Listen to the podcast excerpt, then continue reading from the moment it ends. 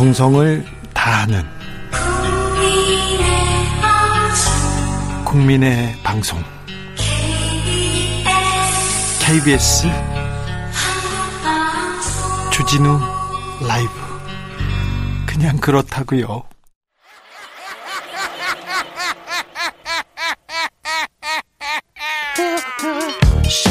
발로 뛰는 기자, 탐구하는 기자, 세상의 질문을 마구 던지는 기자, 기자가 본 오늘의 세상 기자들의 수다.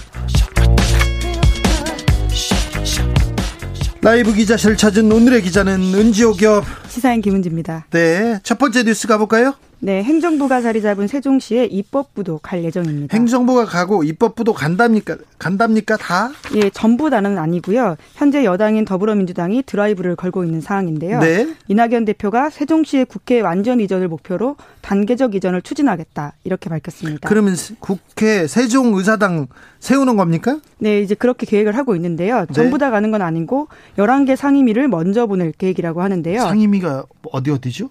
네, 11개 상임위, 그러니까 주요 상임위는 전부 다 가게 됩니다. 예. 네, 그리고는 사무처, 도서관 일부, 예산정책처, 입법조사처, 또 관련된 의원실 다 간다라는 건데요. 예. 사실상 거의 다 간다라고 볼 수 있습니다. 하지만 남는 게 국회의장단 그리고 본회의장 이렇게 빠집니다. 아 그래요? 네.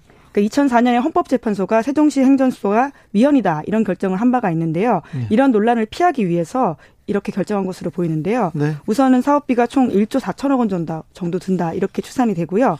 더불어민주당이 관련 TF에서 조만간 관련 내용을 발표할 계획입니다. 사실상 행정 수도를 옮기겠다는 얘기인데요. 이거 이 얘기 꽤 오래 전부터 나왔잖아요. 네, 특히 더불어민주당 쪽에서는 아주 오랫동안 나온 이야기인데요. 국토 균형이라는 발전 관점에서 나오는 이야기입니다. 수도권 집중이 심각해서 수도권은 수도권대로 문제가 있고 또 예. 지방은 지방대로 문제가 있다라는 건데요. 수도권 내에서는 집값 상승 그리고 과밀화 이런 문제가 심각하고 그리고 지방은 또 소멸된다라는 문제 의식 때문에 나온 건데요.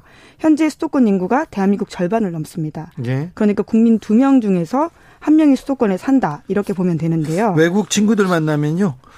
서울에서 왔다고 하면요. 왜 한국 사람들은 다 서울에서 오니? 한국이 서울 그 도시국가니 그렇게 물어보는 사람도 있어요. 네, 워낙 이게 계속 순환이 되고 있는 거죠. 워낙 사람들이 많이 몰리니까 더 많은 물자들이 모이고 또 더 많이 몰리고 이런 그렇죠. 상황인 건데요. 네. 그러다 보니까 더불어민주당에서는 지난 7월 20일에도 원내대표 그러니까 김태년 원내대표가 교섭단체 대표 연설에서 관련된 불을 당기기도 했고요. 또 과거에 이거는 예. 그 노무현 전 대통령의 그 수건 사업 같은 것 이었죠. 네, 그렇습니다.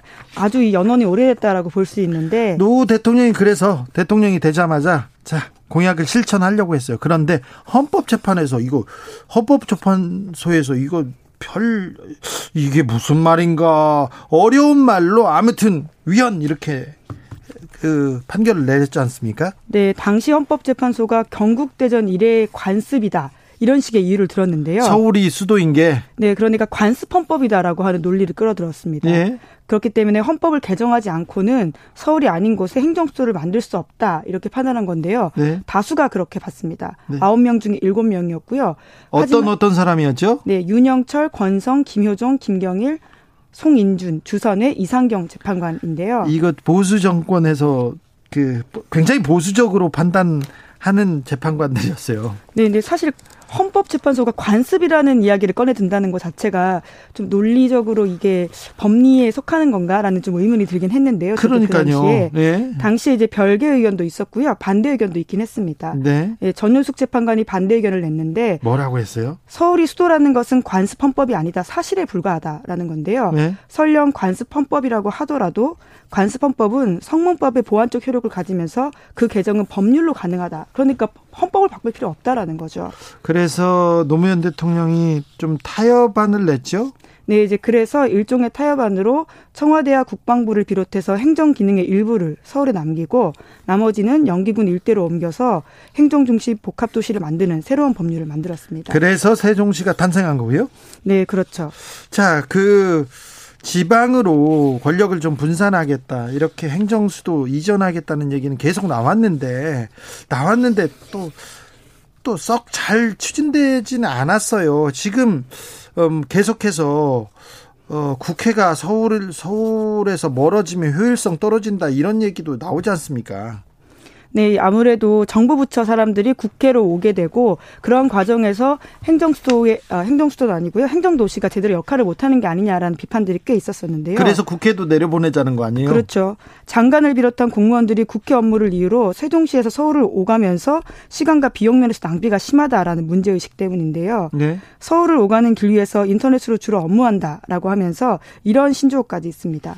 길과장, 카톡과장. 예. 그러니까 정말 길 위에서 시간을 허비한다 이런 측면이고요. 실제로 2016년부터 2018년까지 세종시 소재의 중앙부처 공무원들의 국회 출장만 보면요. 비용이 550억 원 들었다라고 하고요. 출장 횟수는 52만 번이 넘습니다. 세종시를 국토 균형의 메카로 만들겠다. 이거는 그 근데 굉장히 많은 사람들한테 호응을 받았다요. 그리고 충청권의 절대적 지지도 있고요. 근데 야당은 어떻게 반응하고 있습니까?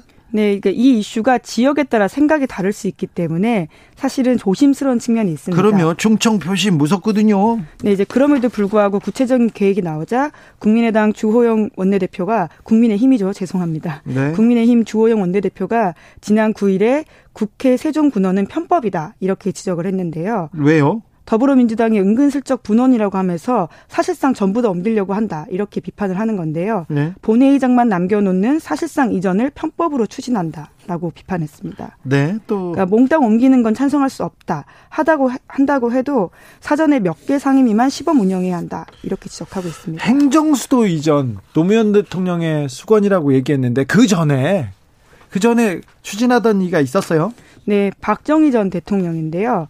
박정희 전 대통령이 1977년 7년 2월 서울시청 연두순시에서 관련된 방침을 처음 밝힌 바가 있습니다. 네. 행정수도 이전 방침 밝혔고요. 청와대 중화공업 추진위원회 당시에는 이런 위원회가 있었는데 네. 여기 산하의 행정수도 건설을 위한 실무기획단을 만들어서 1977년 그러니까 같은 해 7월에는 국회에서 관련 특별법 조치도 통과가 된 바가 있습니다. 정치자 이입생님께서 이런 얘기 하셨어요. 정조가 수원으로 옮기려고 하다가 갔잖아 이렇게 얘기합니다. 자 다음 뉴스 만나볼까요? 행정수도 어떻게 되는지 좀 지켜보면 이거 굉장히 재미있는 중요한 관전 포인트가 될 것 같습니다. 다음 뉴스로 갈까요? 네, 감금을 시킨 채 동전 마술을 보여줬다. 이런 증언이 패스트트랙 재판에서 나왔습니다. 이거 재판에서 나오는 말입니다. 감금. 어, 납치 감금, 어우, 감금, 그거 굉장히 좀 과격한다는데, 거기서 동전 마술을 했다고요? 누가요? 네, 민경욱 전 의원인데요. 네. 어제 서울 남부지방법원에서 열린 국회 패스트트랙 충돌 사건 재판 증인으로 최이배 의원의 보좌관이 나왔습니다. 네, 일단 민경욱 전 의원은 재판에 안 나오고 미국에서 안 들어오고 있어요. 네, 지금도 계속 그런 상태고요. 그래서 재판부가 이제 구속영장도 칠 수 있으니까 얼른 네. 들어와라 이렇게 이야기하고 있는데요. 네. 예, 국회법 위반 및 특수공무 집행 방해 등의 혐의로 민경욱 의원을 비롯한 나경원 전 원내대표, 이은재 의원, 이런 전 의원 등 이런 여덟 명이 재판을 받고 있습니다. 그렇죠? 어제 2차 공판이 열렸는데 네. 해당 사건은 지난해 4월에 있었습니다. 네, 다그 이제 하도 오래된 일이고 이슈들이 많아가지고 무슨 말인지 기억이 가물가물하신 분들이 있어요. 잠시 좀 정리해 주십시오. 네, 작년 4월에 그러니까 그 사이에 워낙 뉴스가 많고 빨리 바뀌니까 기억이 잘 안 나실 수 있을 텐데요. 차분히 되돌아보면 생각나는 장면들이 있을 겁니다. 예. 당시에 자유한국당 의원들이 국회 의사당에서 들어눕고 이제 동료 의원을 밖에 못 나가게 했다 이런 사건들이 있었는데요. 당시 국회에서 검경 수사권 조정, 선거법 제도 개혁 이런 안 등을 두고 패스트 트랙을 지정했고요. 이거를 자유한국당 쪽에서 막기 위해서 일종의 소란이 있었습니다. 들어 놓았죠, 일단. 네, 이제 그 장면 아마 기억나시는 분들이 꽤 되실 텐데요. 네. 당시에 동료 의원이 관련된 법 개정에 이게 동원될 수도 있다라는 것 때문에 밖에 못 나가게 막았다라는 것이 당시 혐의였는데요. 네. 감금 대상으로 지목된 사람이 최이배 당시 의원이었습니다. 네. 그래서 어제 당사자인 최이배 의원과 전 의원과 보좌관이 나와서 그때 상황을 증언했습니다. 네, 뭐라고 했습니까? 네, 최이배 의원은 이렇게 이야기했는데요. 자유한국당 의원들이 당시에 자기를 감금한 게 맞고 또 이를 자유한국당 원내 지도부가 주도했다라고 하면서요. 또 원내대표였던 나경원 전 의원이 현장에 있던 의원들과 통화하면서 지시를 내렸다. 나경원 전 원내대표의 지시로 다른 사람들이 막고 감금했다 이렇게 얘기했어요. 네, 이건 최이배 전 의원의 주장이긴 한데요. 네. 이제 그러면서 최 전 의원은 자유한국당 의원들의 형사처벌을 원한다라고도 밝히기도 했습니다. 예. 이제 물론 이에 대해서 나경원 전 의원 등 피고인의 변호사들은 이렇게 반박을 했는데 현장 사진 등을 봐도 문을 잠그거나 몸싸움을 벌이는 장면이 명확하게 보이지 드러나지 않는다. 이렇게 나경원, 주장하고 있죠. 네. 그리고 나경원 전 의원이 현장에 있는 의원들에게 지시 내렸다라는 것도 추정에 불과하다. 이렇게 반박하고 있습니다. 무슨 소리냐? 제, 제이비 의원 내가 들었는데 나경원 전 대표가 계속 지시하고 다른 의원들이 그래서 나를 막고 감금한 거 아니냐 얘기한 겁니다. 근데 민경욱 전 의원은 그 엄중한 엄중하고 심각한 상황에서 왜 마술을 한 거죠?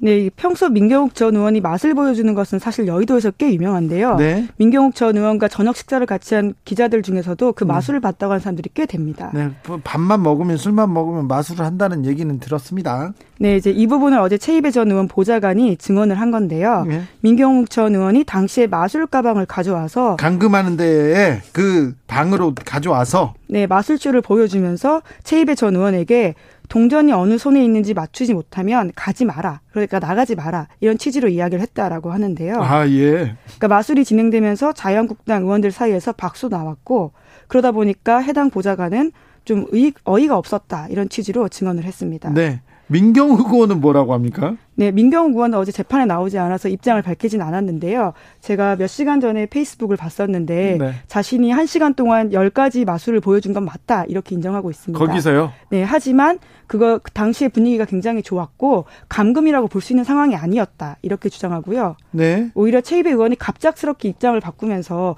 감금이라는 식의 주장을 한다라고 이야기하고 있습니다. 아, 당시 그 의원실 분위기가 나쁘지 않았다, 화기애애했다. 그러니까 감금 아니다 이렇게 주장하는 거군요. 네, 그렇습니다.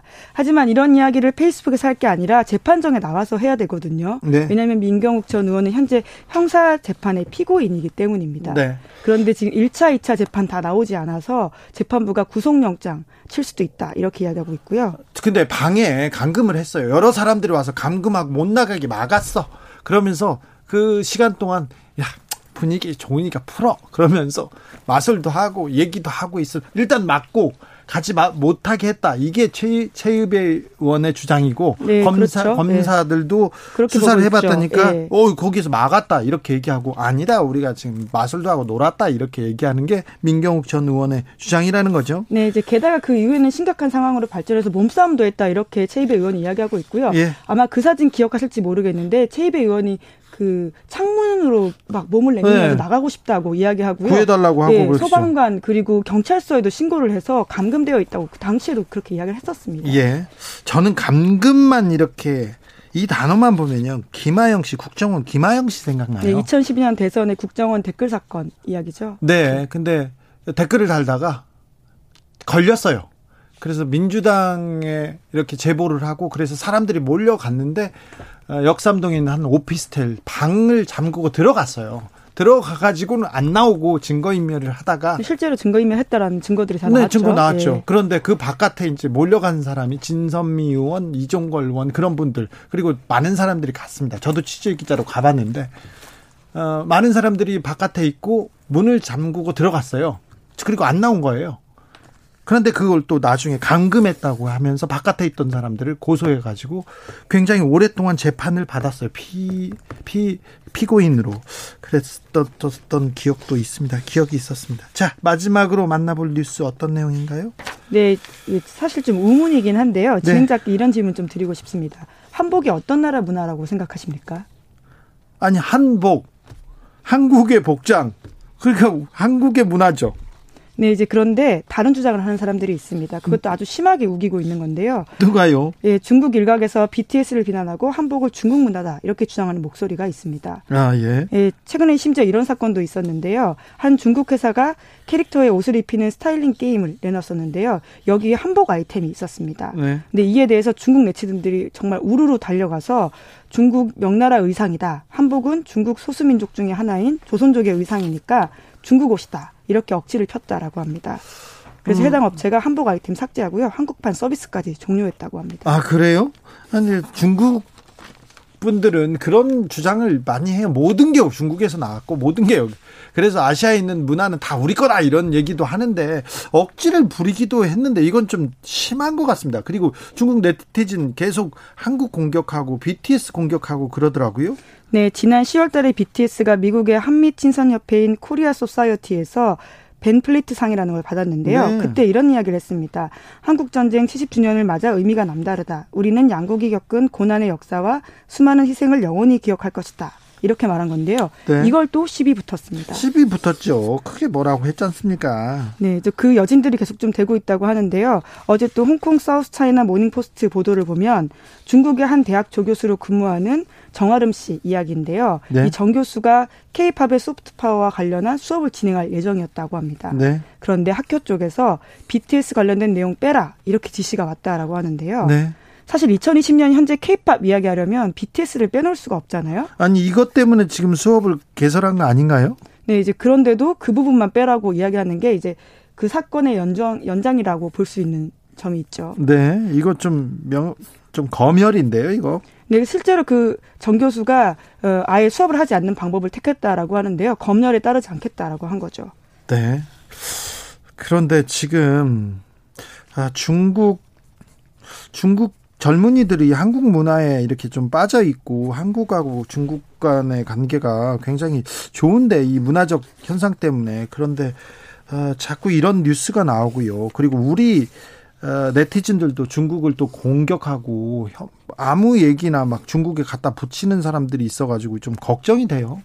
네, 물론 네, 완전 사실관계가 다른 부분들은 물론 명확히 지적을 좀 해야 될 부분이 있는 것 같은데요. 네. 중국에서 굉장히 좀 국수주의적인 움직임에 대해서도 좀 자성할 필요가 있지 않나 싶습니다. 그러게요. 이런 부분이 좀 심각했어요. 중국은 그런데 아, 요즘 그런 그 심각하고 좀 약간 삐뚤어진 생각들이 한국을 향한다는 게 좀 걱정됩니다. 그리고 한국의 그 네티즌들도 중국을 무조건적으로 좀 혐중 이게 일본 우익에서 온 그 내용들이 많은데 사실관계가 다른데도 불구하고 중국을 무조건 비난하는 그런 일들이 있어서 좀 이것도 안타깝게 보고 있습니다.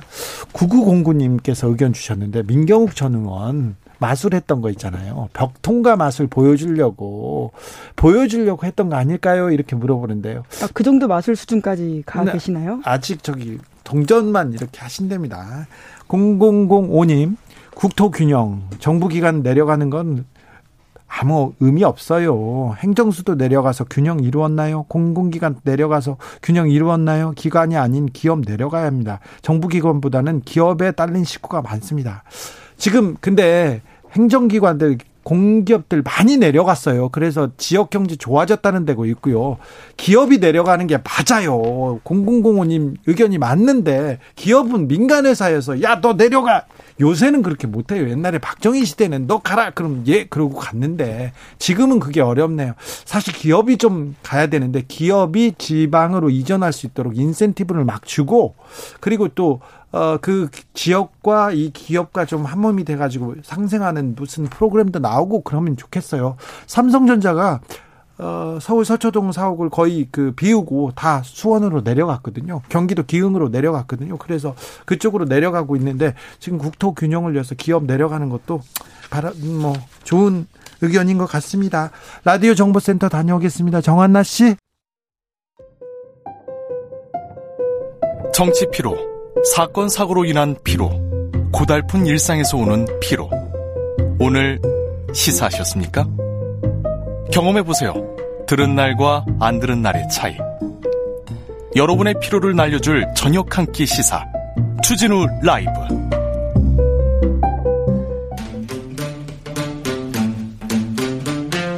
청년이 보고 듣고 느끼는 요즘 우리 사회 그것이 궁금하다. 청년에게 묻는다. 요즘 뭐하니? 프로게이머 출신 유튜버 황희도 씨 어서 오세요. 네, 안녕하세요. 잘 지내셨어요? 네. 네. 재밌게 지내고 있습니다. 뭐 하고 놀아요? 어, 이번에 부산에서 제가 새로운 활동을 시작하려고. 아니, 활동 일한 거 말고 뭐 하고 노냐고요. 근데 그게 노는 거기도 합니다. 아니, 일하는 거 말고 풍경도 있고. 일하는 거. 자, 부산 아, 서울에서 일하는 걸 부산까지 가져간다고요? 역사 예. 역사에 대한 이야기, 사회에 대한 얘기? 예. 그 네. 지역 균형 발전 얘기도 많은데 네. 직접 현장의 목소리도 듣고 활동하고 서울로 또 전하고 그러려고 합니다. 부산 친구들은 뭐에 대해서 관심이 많습니까? 음, 뭐 전체적으로 일단 거주 문제인 것 같습니다. 일단 지금 청년들 같은 경우에는 네. 부동산 주식. 근데 그거 말고도 지역의 그 실제 목소리와 서울에 전달되는 게 차이가 있는 것 같더라고요. 저도 맨날 건너서 듣다가 네. 직접 가니까 달라서 아, 직접 가서 이걸 활동을 해봐야겠다 이런 생각이 들더라고요. 음, 네. 부산 가서 보니까 아 네. 지역이 다르다. 네. 참 좀 다르네요. 저는 어렸을 때 부산 가면 예. 부산 가면 그 서울에서 왔다고 네. 부산 분들이 막 좋아하고 막 그래가지고 그런 생각을 하는데 조금 다릅니다. 야, 자, 바른 청년 황희도 씨하고 하고 있습니다. 자, 오늘 어떤 얘기 준비하셨어요? 어떤 주제가 요즘 커뮤니티에서는 가장 뜨겁습니까? 아무래도 최근에는 다들 예상하시겠지만 해민 스님 관련된 주제거든요. 아, 이거 젊은 친구들한테 뜨겁습니까? 예, 예 젊은 청년들한테도 굉장히 뜨거운 주제인데 뭐 해민 스님이 청년들한테 젊은 사람들한테 멘토였다고 생각되니까 좀더 예. 많이 뜨거운 반응인가요? 예, 맞습니다. 아무래도 그 이유에 대해서는 아마 다들 잘 아실 것 같고 그냥 반응들만 좀 가져와 봤는데요. 네. 뭐 일단 풀소유라면서 이 등골이 휘게 알바를 해봤냐 돈이 없어서 쪼들려 봤냐, 등록금을 못 내서 힘들어 봤냐, 엘리트 코스만 밟은 사람이 갑자기 튀어나와서 청년들한테 남과 비교하면 살지 말라고 하더니 정작 본인은 이제 돈을 긁어 모아서 비싼 집에 살면서 매일 출근도 안 하고 뭐 이, 런 식으로 하면서 공감하는 척 했던 거냐, 뭐 이런 배신감이 좀 크다, 이런 반응들이 많았고요. 네. 또 뭐 스님이 재산이 많다는 그 자체가 문제라기보단 남에게는 내려놓음과 멈춤을 설파해 놓고 정작 본인은 열심히 재물을 끌어 모으기 위해 달려왔던 그 인생의 위선이 비판받는 거다. 뭐 full, full 소유를 실천 중인 flex님. 이게 flex라는 게 요즘 부와 성공을 과시하는 걸 뜻하는데 네. 그걸 좀 자랑질 예 네. 맞습니다. 그런 반응들이 좀 많이 있었습니다. 그래요. 음 근데 어떤 사람들은 좀 잘 살고 돈 많이 벌고 그러면 래퍼들 있잖아요. 막 돈 뿌리고 아 나 돈 많이 벌어 그럼 젊은 애들이 와 이러잖아요. 예. 근데 뭐 물론 스님들은 이렇게 좀 내려놓고 비워놓고 하는 사람들이긴 하지만 이분 사실은 책도 많이 팔리고요. 강연도 많이 하고 그래서 돈을 훨씬 더 많이 버셨을 거예요. 근데 어, 청년들이 조금 배신감을 느꼈나 봐요. 예, 아무래도 요즘 특히 2020년에는 언행 일치에 대해서도 굉장히 많이 관심을 가지는 것 같은데, 그러니까 물론 뭐 저 개인적으로도 이게 참 복잡하고 이게 얽혀 있는 게 많은데 단순히 뭐 이런 걸로 돈을 벌었다 이것만으로 이 비판한다기보다는 이게 뭔가 다른 사람들한테는 아까 말씀드렸듯이 뭔가 내려놓고 좀 멈추고 자신을 좀 내면을 돌아보고 이런 메시지로 힐링을 받았는데 정작 본인은 그걸로 이제 돈을 벌었다 이런 부분에서 좀 배신감을 느끼는 반응이 많은 것 같고 다른 힐링류까지도 같이 비판을 많이 받더라고요 지금 보니까 네. 그래서 전체적으로 지금 힐링 강연이나 저서들에 대한 비판이 좀 이어지고 있는 것 같습니다. 어 저기 이분 책이 멈추면 비로소 보이는 것들 이 책이 나왔는데 처음 나왔을 때. 네. 어, 제 책이 베스트셀러 1위였어요. 근데 이 책이 나왔는데 굉장히 막 치고 올라오는 거예요. 근데 음. 내가 보고 보고 아유 이런 거는 금방 사라져요. 아 이런 거에 이렇게 반응하고 그러지 않습니다. 음. 이렇게 보면 똑같은 얘기인데요. 내가 그랬는데요. 제가 그랬는데 계속해서 계속해서 팔려가지고 저는 바로 사라지고 네. 자 청년들은 그렇게 생각하는데 일반 대중들은 어떻게 반응합니까? 어, 전반적으로 봤을 때 좀 비슷한 배신감과 분노감을 표출한 분들이 되게 많았습니다. 그래서 뭐 앞선 비판적인 그런 이유는 좀 대부분 비슷했던 걸로 보입니다. 그래요? 어, 엄청 소유하고 살았네 뭐 이러면서 예, 이게 저는 좀 이게 좀 잘 우려해서 봐야 되는 게 그러니까 이게 단순히 힐링하고 뭐 이 자체가 나쁘다기보다는 요즘 트렌드가 또 보면 다른 사람이 뭐 너는 이제 아프니까 견뎌내도 돼 이게 자칫하면 뭐 소위 말하는 꼰대라고 들릴 수도 있고 그게 예. 강요로 들릴 수 있고 너의 부족함이야 이렇게 느껴질 수 있는 부분까지 있어서 이게 되게 많이 여러 가지 이렇게 묵혀져 있던 분노가 한 번에 표출이 됐다는 생각이 많이 들었습니다. 네. 제가 종교 문제 많이 취재해 가지고요. 스님들도 봤는데 스님들 부자인 분들도 되게 많거든요. 음. 근데 이분은 그래도 어 대중적인 이미지가 있어서 아무래도 노력하고 조심하셨을 텐데 음, 조심하고 또 비우고 내려놓고 사셨을 텐데 아무튼 아, 국민들의 감정에 감정법에 걸려버렸어요. 네. 그렇게 보이네요. 다음 얘기는 어떤 얘기 만나볼까요? 예, 지금 이런 기사가 있더라고요. 젊은 부부 영끌로 각자 1, 2억 신용대출 받아 집구인 막혔다. 뭐 이런 아, 네. 뭐 보도가 요새, 있었는데 요새 그 집을 살 때 대출을 막아 놓으니까 예. 부동산 대출을 막아 놓으니까 신용 대출로 집을 샀는데 이것도 막는다 이래서 좀 내 집 마련 사다리 끊겼다 이런 기사가 계속 나오고 있습니다. 예, 이게 또 제목 자체가 2030 내 집 마련 사다리 끊겼다 이렇게 나오니까 예? 이게 일반 2030까지도 막 분노를 해서 이제 정부의 비판적인 목소리들이 굉장히 많이 이어지고 있더라고요. 네. 뭐 이 또한 이제 뭐 청년이나 일반 대중들 반응이 다 비슷하게 좀 비판적인 목소리들이 많았는데 네, 젊은 부부 2030 예. 이렇게 제목을 좀 특정해서 지금 나오고 있어요. 자, 예. 청년들은 어떻게 반응합니까?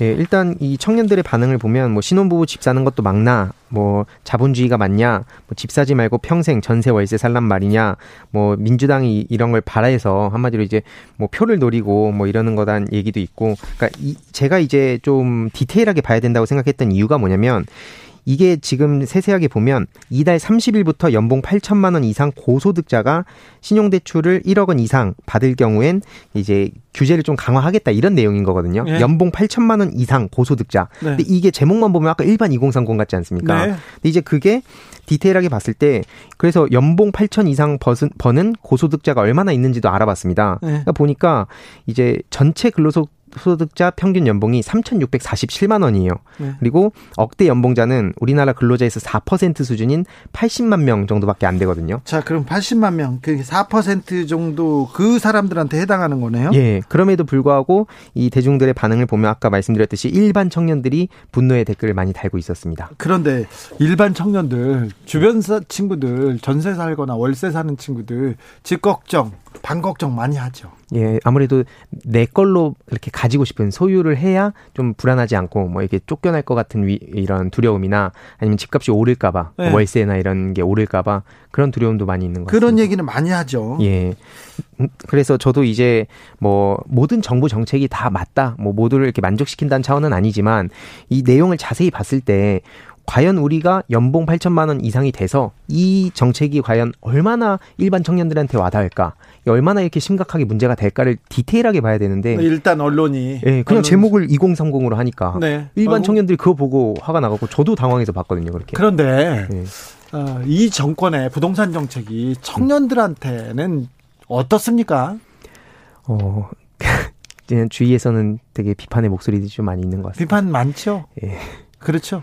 근데 또 어, 비판이 또 일리가 있잖아요. 예. 내가 저, 전세를 이, 이, 정도 살았는데 너무 많이 올려달라고 해서 이사 갈 수밖에 없다. 예. 뭐 차, 전세집을 구할 수가 없다. 이 예. 얘기를 하는데 그건 예. 또 맞는 말이잖아요. 예, 뭐 전세 자체도 이렇게 많이 안 나온다는 얘기도 있고 막 되게 다양한 의견들이 있는데 중요한 거는 앞에 말씀드렸듯이 뭐, 그러니까 모든 게 다 뭐 정부 정부가 잘했다. 뭐 이건 아니지만 마치 이, 이 언론에 나오는 것만 보면 아, 그렇죠. 모든 게 정부가 이제 모든 청년들을 마치 이렇게 청년들한테 일러 일러 주세요. 예. 어, 어, 어, 언론 그대로 믿으면 안 된다고. 예. 네. 자, 다 걸러 들어야 된다고. 네. 자, 일반 대중 여론은 어떻습니까?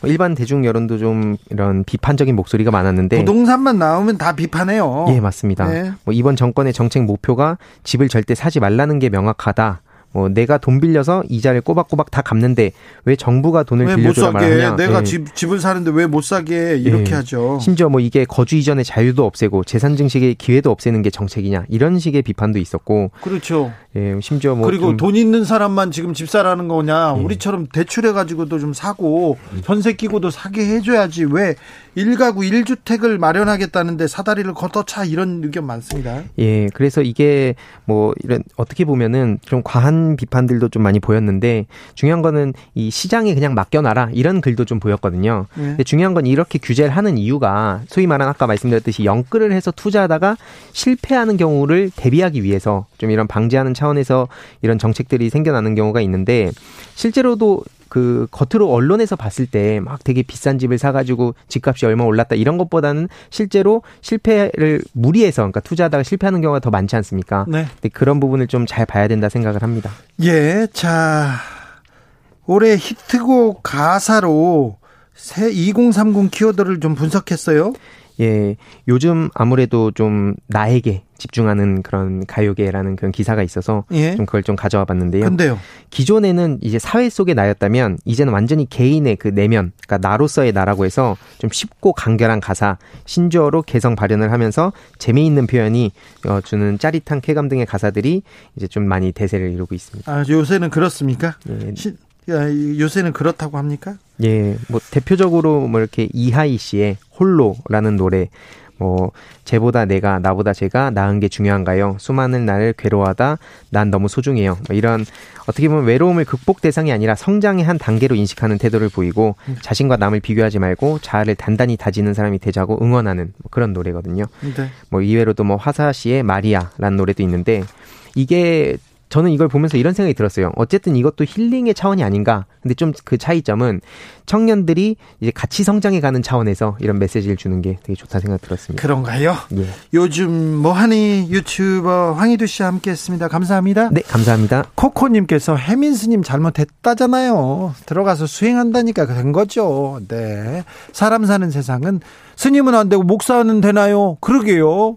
유성환님께서도 저는 지금 전세 세입자인데요. 제가 사는 집 주인도 스님이십니다. 그런데 네 스님 목사 신부는 다 그냥 님이 안 붙는데 스님은 스님이라고 부르잖아요. 그렇다고 스라고 부를 수도 없고 중이라고 부르기도 좀 그런데 어 근데 어 그래도 그 제 아는 스님이 그 수행 정진을 하는데 골프로 수행 정진을 하는 분이 계셨어요. 그래서 제가 막 비난하니까 그분이 나만 치냐고 목사들은 더 쳐 신부들은 더 쳐. 근데 나는 머리가 이래서 그러니까 그렇죠 그렇다고 하는데 네 스님들은 스님들은 친환경이고 또 자연 생각하니까 또 그래야죠. 자 네. 교통정보센터 다녀오겠습니다. 임초희 씨.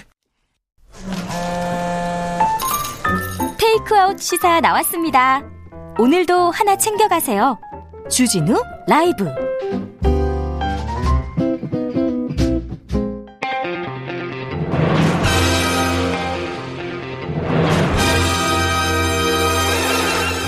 누가 검사에게 절대 권력을 주었는가? 2020년 정의의 칼끝이 검찰을 향한다. 검사들이여 초심을 찾아라. 초지일검. 검찰 개혁을 위한 뜨거운 한 걸음 주진우 라이브가 검찰 개혁의 벽돌 두 장 올려놓겠습니다. 검찰 개혁을 주제로 불꽃 토론 나눠봅니다. 여의지검 개혁부 김경진 의원 전 의원 어서 오세요. 안녕하세요, 김경진입니다. 오늘은 특별 손님으로 법조계 막강한 전문 기자를 한 분 모셨습니다. 장용진 아주경제 어, 팀장입니까? 부장입니까? 부장입니다. 부장님 모셨습니다. 안녕하세요. 안녕하십니까. 네. 김남국 의원은 법사위 일정 때문에 못했고요. 자, 오늘 특별하게 두 분 모셔서 어, 검찰 개혁에 대해서 얘기 나눠봅니다. 용진 경진대입니다. 어, 용경호투. 자, 기대해 보십시오. 자, 첫 번째는 법조 기자 94%가 추미애 음. 수사지휘권 발동 부적절하다 이렇게 나왔어요. 네. 이거 이거 어떻게 봐야 됩니까? 이거는 우리 법조 전문 기자 장영진 기자님. 일단 어 지금 어떤 그 법원 그 법조 전문 아, 법조 기자들의 어떤 지형을 볼 수 있다라고 네. 그렇게 할 수 있겠고요. 네. 그럼에도 불구하고 좀 더 편향적으로 나올 수밖에 없는 몇 가지 장치가 있었던 것 같, 아요 예. 네.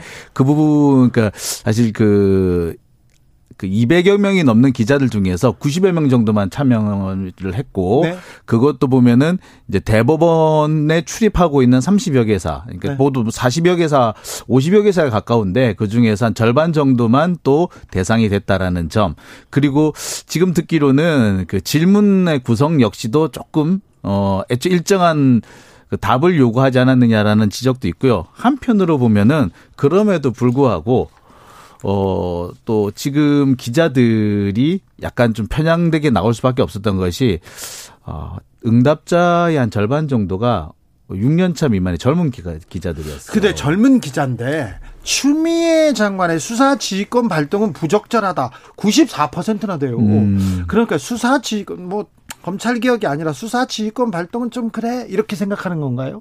글쎄 지금까지 수사 지휘권이 어떻게 발동돼 왔는지를 잘 기억을 못하는 거죠. 그러니까 주사 수사 지휘권이 공식적으로 발동된 사례가 사실 아주 오래간만이죠. 예. 네. 이번이 두 번째, 세 번째 뭐 그렇게 얘기를 하니까 이것 자체를 두고 검찰에서 되게 여러 가지 안 좋은 말을 그러니까 부정적인 평가를 많이 했어요. 그러니까 자신들이 듣기로는 부정적인 평가밖에 들리지 않으니 어, 아무래도 그렇게 좀 한쪽으로 쏠리는 측면도 있었을 걸로 보입니다. 김경진 의원님 이 기사 어떻게 보셨어요? 글쎄 기사 자체를 저는 안 봤어요. 아니, 그러면 안 되지. 네, 근데 네. 이제 이건 있는 것 같아요. 최소한 이제 그 평검사 저도 평검사 때는 기자님들하고 뭐 이렇게 무슨 relation 관계를 맺어본 적은 없죠. 없고 부장 부장 가면서부터 네. 이제 조금 식사도 음. 하고 저녁에 이제 얘기도 하고 차도 한 잔씩 하고 뭐 이러는데 그리고 나서 저는 이제 뭐 변호사하고 뭐 정치한다고 음. 쭉 있고 국회의원 할 때는 기자들 많이 만나보잖아요 보면. 네. 근데 기사는 어떻게 쓰든지 간에 최소한 그건 있는 것 같아요. 이제 많은 대화를 하게 보면 그 기자들도 그 분야의 전문가는 아니잖아요. 네, 아니에요. 전문가는 아니고 이제 제널 아닙니다. 예, 제널리스트잖아요. 보면 네. 일반성의 기초에 한 어느 정도 전문성을 갖추고 있는데 그 전문 집단의 영역에 있는 사람들하고 얘기를 많이 하다 보면 처음에는 이상해 보였는데 그게 이해가 되는 측면들이 많이 늘어나지 않나 싶어요. 네. 그런 게 이제 소통이기도 하고 그러다 보니까 이제 법조 전문 기자들을 상대로 해가지고 일선 검사들이라든지 현장의 얘기를 듣다 보면 네. 아무래도 이제 그쪽의 생각들이 그렇죠. 좀 많이 이해가 되는 측면들이 검찰 있겠죠. 검찰 기자들이 검사들한테 약간 좀 음, 경도되거나 검찰 편을 좀 들은 경우가 좀 있어요. 그죠. 그러니까 법원 출입하는 기자들은 네. 이제 대체로 법원에 친화적이고 검찰 네. 출입하는 기자들은 검찰 친화적 뭐 친화적 심한 경우는 경찰 네. 출입하는 기자는 경찰 편이 돼 가지고요. 네. 어떨 때 검경 수사권 조정할 때 기자들끼리 막 싸우고 싸우죠. 막 그러 는데 그런 면에서 저는 요즘에 우리 그 기자들을 볼 때마다 뭐 경찰도 그렇고 마찬가지인데 뭐 카피라이터라고 불러요. 보고 뺏겨 썼다라고. 받아쓰기. 네, 받아 썼다고. 너무해서. 예. 그러니까 지금은 취재를 한다 하고 검증을 하는 것이 아니라 받아 쓰고 뺏겨 쓰고 하고 있다라는 점이 참 네. 답답합니다. 조금만 뒤져보면은 전혀 다른 평가가 나올 수가 있고 전혀 다른 사실이 있는데 그 조금 더 들어가는 것을 못하고 어 어떻게 취재원에 너무 매몰돼 있는 취재원의 발언에 너무 매몰돼 있는 그런 모습을 보는 것 같아서 정말 안타깝습니다. 근데 이제 저는 이렇게 볼 수도 있는 것 같아요. 보면 우리 요새 이제 스님들이 화두니까 절에 가보면 왜 시부도가 있잖아요. 보면 네. 진리를 찾아가는 과정을 형상화시켜서 시무도, 예. 시무도. 예. 그게 열장에서 시부도라고 하기도 하죠. 보면. 예. 근데 어쨌든 이게 처음에 그냥 문외한이었던 법조 전문 검찰에 대해서 문외한이었던 기자가 이제 이 검사들하고 얘기하면서 몰랐던 것을 알게 되고 이해를 하고 음. 그리고 또 밖에 벗어나서 딴 일을 하면서 또 거기서 속았다 음. 아니면 그 검찰 니들이 전, 전체적으로 다 틀렸다 이 생각을 하다가 음. 다시 또 어떻게 보면 일정 레벨에 가면 또 그렇게 할 수밖에 없구나. 음. 이게 현재 어떤 모순된 세계 속에서 그나마 취할 수 있는 가장 베스트 초이스가 아니냐. 음. 이렇게 생각들이 계속해서 변해가거든요, 보면. 그래서 기자들의 생각이라고 하는 것이 그러니까 딱그 걔네들이 취재 집단 특히 뭐 검찰하고 전적으로 무슨 반사체다 이렇게 생각하실 필요는 없는 것 같고요. 그러니까 제가 이제 이 검찰 개혁, 검찰 개혁 하는데 저도 이제 공수처 법안 찬성했으면서도 공수처 법안에 대해서 이러이러한 문제점이 있다고 제가 누차 지금 비판의 얘기를 드리는 예. 거거든요, 보면. 네. 그러니까 이게 지금 개혁을 지금 현재 추진하고 있는 현 정부의 핵심들 거기서 잡아놓은 검찰 개혁이나 이 방향들이 맞을 수도 있지만 또 디테일로 들어가면 틀릴 수도 있는 측면들이 오랫동안 해본 사람들의 시각에서는 여러 가지가 있어 이렇게 보이거든요 보면 눈에 그래서 그런 측면도 있는 것 같아요. 자, 이 조사는요 사단법인 법 법조 언론인 클럽 이런 데도 있네요. 법조 기자 출입 기자들을 상대로 설문조사를 벌였는데요. 17일 어, 공개한 결과에 따르면 응답자의 94%가 추 장관의 수사지휘권 발동을 부정적으로 평가했다고 합니다. 설문조사에는 어, 지난달 15일 기준 32개 대법원 출입사 기자 207명 중에 30개사 99명이 응답했다고 합니다. 어, 좀 놀랍게 봤습니다. 야, 참 근데 놀랐어요. 왜 검찰 기자가 아니고 법원 출입 기자를 골라서 했죠? 아, 그, 아 그냥 법조 출입 기자라고 법조, 했을 네, 것 같고요. 아. 그다음에 이제 저는 저기 법조 언론인 클럽이라는 얘기를 두고 사실 씩 웃었어요. 네. 사실 제가 하고 싶은 말이 너무 많고 네. 사실 이렇게 좀 격한 말을 하고 싶은데 좀 해도 돼요. 예. 왜냐하면 이분들은 오래되신 분이세요. 그 쉽게 말해서 저기 그 검찰에서 보면은 좀 오래되신 분들 아니 근데 약간 음. 출입하면서 저기 음. 이름 걸어놓고요 음. 밥 먹을 때 이제 차장 뭐 부장 이렇게 밥 먹으면서 자기들도 한 차장 검사급으로 좀 생각하시는 분들도 많아요. 아, 차장 검사급이로만 생각하면 다행이게요. 본인들이 검사장이라고 아, 생각하시는 생각해요? 분들도 네. 꽤 있죠. 네. 그러니까 굉장히 오래 출입을 하면서 사실 우리가 볼 때는 어 기자라기보다 어 저분들 약간 좀 브로커 같아 이렇게 생각했던 분들 오히려 그쪽 역할을 더 많이 하는 걸로 의심을 샀던 분들이 좀 있어요.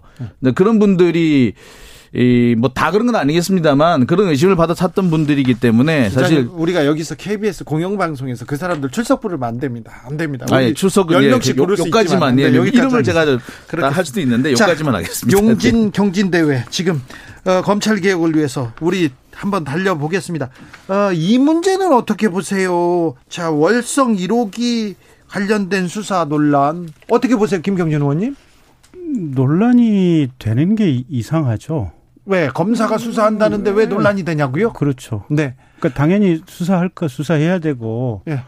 그게 이제 이쪽 민주당 쪽에서 문제를 잡는 포인트가 첫째는 그 국민의힘 정당에서 제3자 고발한 사건 음. 아니냐 이제 요게 하나 포인트가 있는 것 같고 그다음에 두 번째는 대통령의 정책에 대해서 정책 그다음에 그것도 대선 때 공약으로 거론한 음. 것과 관련해서 공약으로 국민들의 심판을 표로 심판을 받았고 그걸 정책화 시키는데 왜 수사냐? 네. 이제 그런 거고 근데 그게 말이 안 되는 게 공약을 수사하는 게 아니고 탈원전 공약을 수사하는 게 아니고 첫째는 이 감사원이 감사를 하는 과정에서 있었던 문서 폐기, 네. 그러니까 공문서 폐기라고 하는 범죄가 형법이 형법전에 분명히 있거든요. 그다음에 두 번째는 허위 경제성 평가를 하면 그게 문서화되면 허위 공문서 작성죄가 되는 거거든요. 네. 보면 네. 그래서 그런 범죄 행위에 대해서 지금 수사를 하 고 있는 거고. 장영지 기자. 제가 볼 때는 그 부분 자체가 이해가 안 됩니다. 일단 음. 팩트만 따져보면도 이거는 음. 정말 이해가 안 간다고 느끼실 건데 월성 원전은 1990 1982년에 만들어져서 2012년에 수명이 끝났어요. 네. 그리고 그 와중에 30년 운행하면서 39번 고장 났는데 사고 많았어요. 예. 그다음에 2002년 이후부터 약 10년 동안에 20번이나 고장이 났어요. 네. 그리고 2012년 맨 마지막 수명 마지막 해에는 4번이나 스톱을 했습니다. 네. 그리고 난 다음에 4년 동안 뭐 정비를 해서 다시 2016년에 억지로 억지로 재가동을 했는데 그러고 난 다음에 두 번 또 고장 났어요. 그리고 난 다음에 외벽에 중대한 하자가 발견돼 가지고 결국에 더 이상 안 되겠다고 해서 스톱을 한 겁니다. 무서워요, 일단 예, 안전성이. 이것만 보더라도 뭐 어떤 문서를 파기를 했는 했다고 해서 결과가 바뀔 정도로 심각할 수준이냐 중대한 위법이 사항이 있다. 그래서 저는 그 자체 이해를 못 하겠습니다. 그... 그 부분에서는 수사를 한다는 것 자체가 이런 기본적인 베이스를 놓고 본다면 글쎄 이게 과연 그 그, 우리가 보통 법, 그, 위반을 얘기를 할 때 도덕적 비난 가능성을 얘기를 하는데 도덕적 비난성 가능성이 있는 것들이냐? 저는 그렇게. 김경진 의원. 장 기자님 말씀대로 한다면 지금 대한민국의 원자력 발전소 다 세워야 돼요. 네. 저도 그렇게 생각합니다. 예, 네. 그 왜냐하면 원자력 발전소에서 내부적으로 운영 기준이라는 게 있거든요. 뭐 가령 뭐, 뭐 센서가 어디를 음. 조금 넘어가면 어디고 먹이서 이상 징후가 대단히 민감한 센서들을 여기저기 지금 박아놓고 그 센서가 이상 수치만 조금만 나오면 그냥 거의 뭐 수동 정지 아니면 자동 정지를 지금 시키는 거거든요. 근데 그걸 아마 제 추측에는 제 생각입니다만은 장 기자님 그걸 고정이라고 평가를 하시는 것 같은데 그런 그런 과정으로 세우고 재발 세우고 다시 재점검하고 다시 재가동하고 하는 것은 모든 원자력 발전소에 1년에 몇 번씩 있어요, 보면. 아, 근데 그리고 그 가동률 자체가 53%밖에 안 되는. 아니, 그러니까 이제 어쨌든 그건 그래서 그게 별 특수한 상황은 아니다라는 점을 말씀드리고 싶고 그러든 어쨌든 대체로 전 세계적으로 원자력 발전소의 평균 수명은 30년이나 40년을 예상을 하고 이제 설계를 해 놨거든요. 근데 그게 엄격하게 30년, 40년을 기본 수명으로 해서 설계 설계를 했고 실제 운영을 하다 보면 한 50년, 70년 운영을 해도 별 문제들이 없어요. 그러니까 해외에서도 보면 뭐 한 70년, 80년째 운영하고 있는 원자력 발전소들이 있어요, 보면. 근데 그게 뭐냐면 기본 수명 다 하고 나면 내부적으로 재평가를 해 가지고 이거 조금 더 돌릴 수 있겠다 싶으면 보통 10년 단위로 해 가지고 이 재운영 허가를 지금 원안위로부터 받거든요. 자, 조금 전문, 그래서 전문적이고 아니 그러니까 아까 지금 이제 장 기자께서 말씀하신 대로 그 자체 무슨 세웠던 것 자체만 가지고도 수사의 정당성이 없으신다고 있다고 얘기를 하길래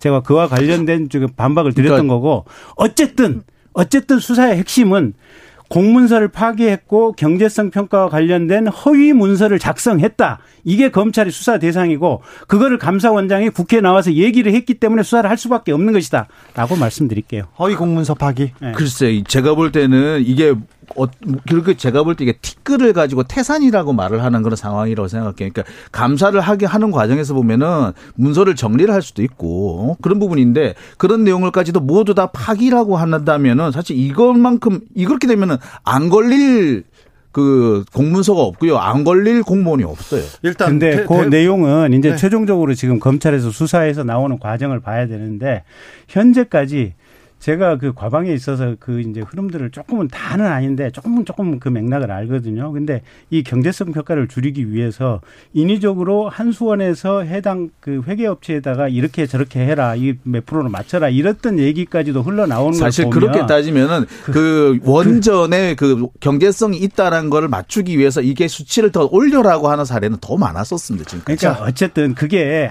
아주 미세한 거고 별 볼 일 없는 것이라고 전제를 해버리면 뭐 토론이고 뭐가 할 어쨌든 대법원에서 수명 연장 취소 판결을 했습니다. 이 네. 문제는 지나가겠습니다. 이제 본격적으로 이제 시작해야 돼요. 자. 이낙연 대표가 윤 총장이 그 자리에서 공직자로 합당한 처신을 해야 한다 이렇게 하면서 어 뭐 얘기를 하고요. 자, 그래서 여권 일부에서는 윤석열 검찰총장 거취를 정리해야 된다고 하고 야권에서 음. 아니다. 추미애를 정리해야 된다. 이렇게 얘기 나옵니다. 이 부분은 어떻게 봐야 됩니까? 장영진 기자. 글쎄 뭐 지금 볼 때 굳이 윤석열 총장을 정리할 필요는 없다고 봐요. 그러니까 그리고 굳이 윤석열 총장이 나갈 거라고 생각하지도 않고요. 네. 윤석열 총장 가능성이 별로 없어요. 없죠. 예. 네. 그리고 윤석열 총장을 이렇게 나가게 하기 위해서 억지로 이렇게 정치적 부담을 질 이유도 없다고 봅니다. 다만 어, 이렇게 해서 이제 문, 음, 연기를 계속 피울 필요는 있겠죠. 그러니까 좀 왜요? 정치적인 수사라고 생각합니다. 제가 볼 때는 윤석열 총장의 지금 행보가 네. 다소 아니, 상당한 부분에서 정치적으로 해석될 수 있는 부분, 그 다음에 수사가 정치적이다라고 지적을 받을 수 있는 부분 많이 흐르기 때문에 그런 부분에 대한 일종의 제어용으로 사용되는 얘기지. 일부러 그냥 때리는 건데 그 좀 정치적 수사에 대한 제어용이지 진짜 나가라는 거 아니다. 제, 제가 볼 때는 그렇습니다. 예. 자, 김경진 의원 이 여권의 그 채찍질에 대해서는 어떻게 보세요? 그러니까 작년 9월 달에 조국 장관 지명하고 수사 이후로 네. 아마 대통령님도 똑같으실 거예요. 뭐 대통령님부터 시작해가지고 범 여권 전체가 아니 이 사람이 말이야 검찰총장 시켜놨더니 대통령이 인사권에 감히 끼어들어 음. 이, 이런 불경한 짓을 해라고 하는 것이 범 여권 전체의 시각이고 근데 법률권의 시각인데 대통령은 또 좀 다르겠죠. 아, 그것도 고민 다르다고 생각지는 않습니다. 어쨌든 예, 제 생각은 예. 예. 대통령님도 뭐 하여튼 그렇고요.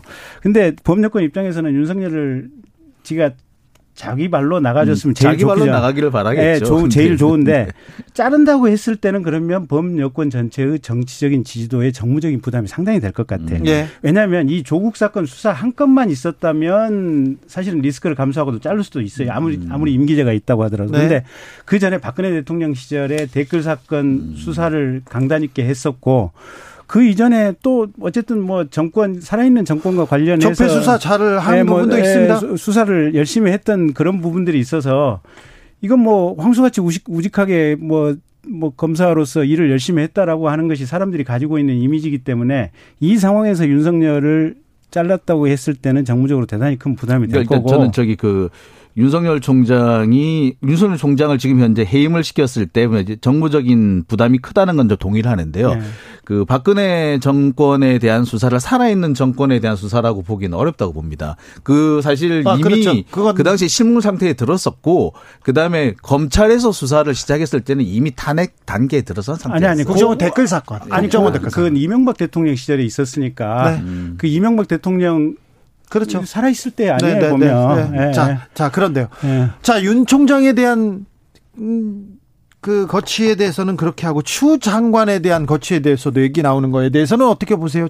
김경준 의원님. 진즉 그만뒀어야죠. 진즉 사실은 대통령께서 네. 정상적인 음. 국정 운영을 하신다면 네. 첫째는 사표 내라고 조용히 물밑으로 조용을 해 종용을 해서 사표를 받았어야 되고 네. 사표를 안, 안 내면 사실은 해임을 했어야 맞아요. 아, 왜 해임 가장 첫 번째가 저거예요. 제가 누차 말씀드리지만 지난번 본인 아드님 사건 수사 대상이 됐을 때 보좌관한테 그 카톡 검찰에서 마지막 그 공고 자료 발표했지 않습니까 음. 보면 그 이게 군 현재 현 대위 전화번호라고 이름하고 핸드폰 번호 주고 네. 보좌관한테 네. 했던 그 카톡이 그대로 나왔지 않습니까? 근데 본인은 자기가 시킨 일이 없다고 지금 끝까지 거짓말을 했지 않습니까? 그래서 그 거짓말로 보긴 좀 어렵지 않나요? 글쎄, 그러니까 이제 장 기자님은 그게 이제 거짓말이 아니라고 생각을 하는 거고 자.